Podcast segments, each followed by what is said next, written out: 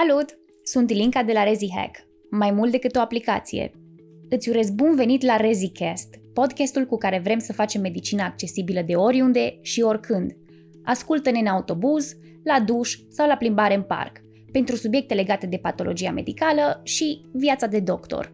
Scopul nostru este să te pregătim pentru rezidențiat și ce urmează după.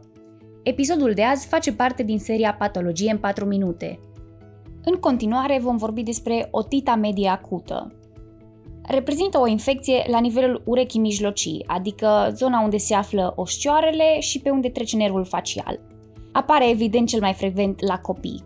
Cel mai adesea, otita medie acută este consecința unei suprainfecții bacteriene care apare după o infecție virală la nivelul tractului respirator superior. Pacienții o să prezinte durere la nivelul urechii, ceea ce numim otalgie, febră și copiii tind să refuze să mai mănânce.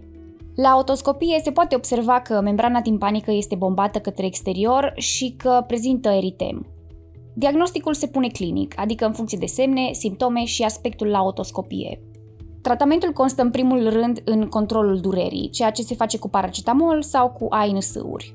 Antibioticele topice nu sunt eficiente pentru că nu pot să pătrundă prin timpan. Dacă simptomele nu dispar după 48 de ore de administrare de ANS-uri sau paracetamol, se administrează antibiotic. Prima opțiune este amoxicilina sau amoxicilina în combinație cu acid clavulanic.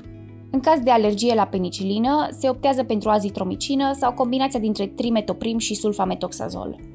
Dacă, în schimb, pacientul este imunodeprimat sau dacă nu răspunde la antibioterapie, se preferă realizarea culturilor și a antibiogramei. Se realizează timpanocenteza cu un ac și se colectează lichidul, după care se realizează culturi pe baza lichidului și antibiograma.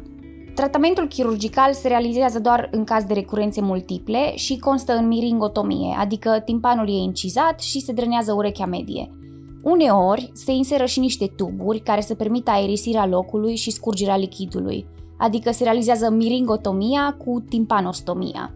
Complicațiile otitei apar mai ales la cei imunodeprimați sau la cei cu floră rezistentă la antibiotice.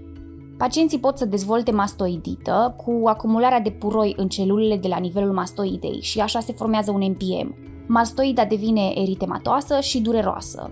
Diagnosticul se pune imagistic, prin CT sau RMN, și se tratează cu antibiotic, uneori se realizează miringotomia cu timpanostomie și uneori e necesară mastoidectomia.